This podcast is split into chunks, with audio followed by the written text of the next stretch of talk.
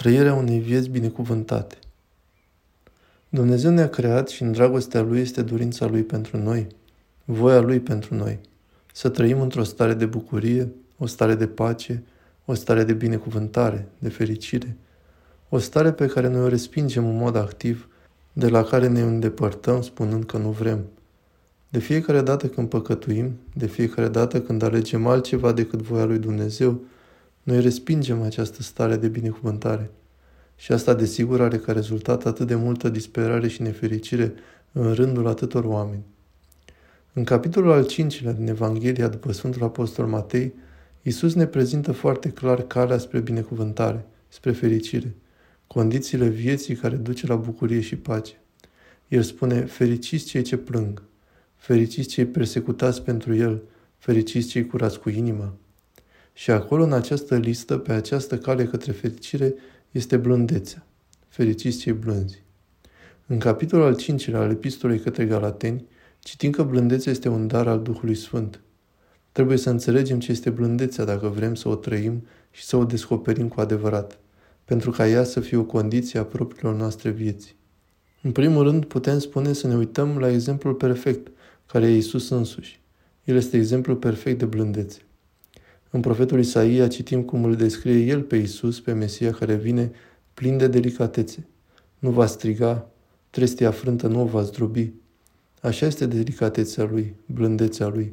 Nu este plin de mânie, nu caută dispute de dragul lor și așa mai departe. Când ne uităm la viața lui Hristos, bineînțeles ne putem spune, cum putem pune acest lucru în practică în propriile noastre vieți? Iar părinții bisericii ne dezvăluie adevărul blândeții. De fapt, Părinții bisericii ne spun că sunt trei niveluri sau grade de blândețe care se pot regăsi în viețile noastre. Primul nivel, primul grad de blândețe, spun părinții bisericii, este pur și simplu acela de a depăși dorința de a răspunde răului cu rău. Când cineva ne face un rău, cel mai elementar nivel de blândețe este acela de a putea depăși impulsul de a răspunde pe măsură. Deci este vorba despre comportament, despre acțiuni exterioare. Desigur, Isus ne-a spus – Cui te lovește peste obrazul drept, întoarce și pe celălalt. Acum există mulți scritori moderni care au interpretat greșit acest îndemn. Sunt interpretări destul de bizare uneori. Unii oameni au spus, am citit că unii evanghelici moderni vorbesc despre că ar fi ceva aproape masochist să zici, uite, lovește-mă și pe partea cealaltă a feței și așa mai departe. Desigur, nu are nimic de a face cu asta. Părinții bisericii ne spun că ceea ce spune Isus este că obrazul care a fost lovit este plin de furie, este fierbinte de la impactul loviturii, iar celălalt obraz este calm, liniștit, nu are durerea loviturii. Și așa, prin întoarcerea acelui obraz, ne spun părinții, Iisus ne îndeamnă să răspundem întorcând partea noastră care nu este plină de mânie sau care nu va răspunde pe măsura răului. Este un îndemn să fim blânzi, să nu răspundem răului cu rău, să depășim acel impuls care ne conduce pe mulți dintre noi de multe ori în viață. De fapt, părinții bisericii ne spun să mergem și mai departe, chiar și cu cel mai simplu nivel de blândețe. Când cineva ne jignește, când cineva ne lovește sau orice rău ne-ar face cineva, cel mai elementar nivel de blândețe este să răspundem cu rugăciune pentru acea persoană, să-i dorim și să-i urmăm lim binele. După cum spuneam, acesta este cel mai elementar nivel. Și totuși când ne comparăm cu asta, ne putem întreba cât de des eșuez, cât de des chiar aplic acest lucru în viața mea. Să ne lăsăm smeriți de această realizare, să lăsăm propriul nostru eșec să ne devină sursă de smerenie. Și părinții ne învață că următorul nivel, următorul grad de blândețe nu este atât de mult despre comportament și acțiune exterioară, ci despre starea noastră interioară. Pentru că știm că Dumnezeu nu judecă doar acțiunile noastre exterioare, ci se uită la starea inimii. Așa că părinții bisericii ne spun că următorul nivel de blândețe este nu doar să depășim dorința și impulsul de a răspunde cu rău, dar să nu îngăduim răului făcut asupra noastră să ne răpească pacea, să putem menține o pace interioară în fața răului care ni s-a făcut. Să nu îngăduim ca mânia sau dorința de răzbunare să ne crească în inimă. S-ar putea să fim foarte adaptați să ne ascundem sentimentele, să ne comportăm într-un anumit fel care este acceptabil social.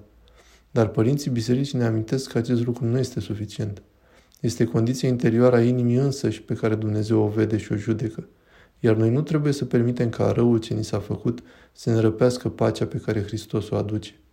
Acesta este al doilea nivel, al doilea grad de blândețe. Al treilea nivel de blândețe este cu mult mai dificil. Părinții bisericii ne spun că atunci când cineva ne insultă, răspunsul nostru trebuie să fie atunci întristarea că noi înșine am devenit cauză pentru păcatul altcuiva. Când cineva face un rău asupra noastră, recunoaștem că sufletul lui a păcătuit și e rănit de păcatul pe care l-a comis și trebuie să ne întristăm că suntem cauza acelui păcat și a rănii acelui suflet. Acum, pentru că acest nivel de blândețe se atinge doar prin rugăciune, părinții ne spun că ar trebui să-i cerem constant lui Dumnezeu să ne dea acest nivel de blândețe prin harul său. Duhul Sfânt este sursa acestei blândeți. Și din nou ne amintim cât de jos am căzut de la dorința lui Dumnezeu de a ne binecuvânta cu harul său și cu plinătatea prezenței sale, când vedem realitatea modului cum reacționăm cu adevărat și cum ne simțim când suntem insultați, cum se ridică nemulțumirile noastre, cum este rănită mândria noastră. Dar părinții bisericii ne reamintesc că Isus ne spune că acest nivel de blândețe este în cele din urmă singura cale către pacea interioară de plină. Odată ce permitem mâniei să intre în inimile noastre, aruncăm pacea. Respingem pacea atunci când îmbrățișăm furia, când îmbrățișăm răzbunarea. Să ne rugăm cu toții pentru cei care ne-au rănit. Însuși actul de a ne ruga pentru acei oameni ne va muia inimile. Harul lui Dumnezeu va lucra în inimile noastre și ne va înmuia inimile, care pot fi atât de tari și rigide datorită mâniei. Blândețe este calea către o pace de nezdruncinat. Acest tip de blândețe este un act de ascultare față de Hristos. Când ne luptăm, când încercăm să scoatem mânia din inimile noastre, când măcar încercăm să fim blânzi, încercăm să fim smeriți astfel, atunci ne jertfim, omorând în noi pe omul cel vechi și ascultăm pe Hristos. Și în timp ce lumea ne va ispiti, spunându-ne că trebuie să ne apărăm, că trebuie să ne răzbunăm, că trebuie să cerem să ni se facă dreptate în această lume pentru ceea ce simțim noi că merităm, Hristos ne spune că blândețea este calea spre fericirea veșnică, spre bucuria veșnică, spre pacea veșnică. Nu trebuie să avem încredere niciodată în ideile lumești despre justiție. Mass media, Hollywoodul și ficțiunea ne vor portretiza imagini cu eroi care se luptă în termeni lumești și obțin dreptate pentru ei înșiși. Iar această idee se poate infiltra și genera o dorință, o sete de răzbunare chiar și asupra lucrurilor în legătură cu care trebuie să ne liniștim și pe care trebuie să le iertăm și să ne rugăm pentru acei oameni care ne-au rădnit în acele mici moduri. Nu trebuie să avem încredere în dreptatea lumească. Ea nu ne va aduce pace. Numai ascultarea de poruncile lui Hristos ne poate aduce vreodată pace. Smerește-te în toate, doar celor smeriți Dumnezeu le dă har. Ava Atanasie de la Plociansk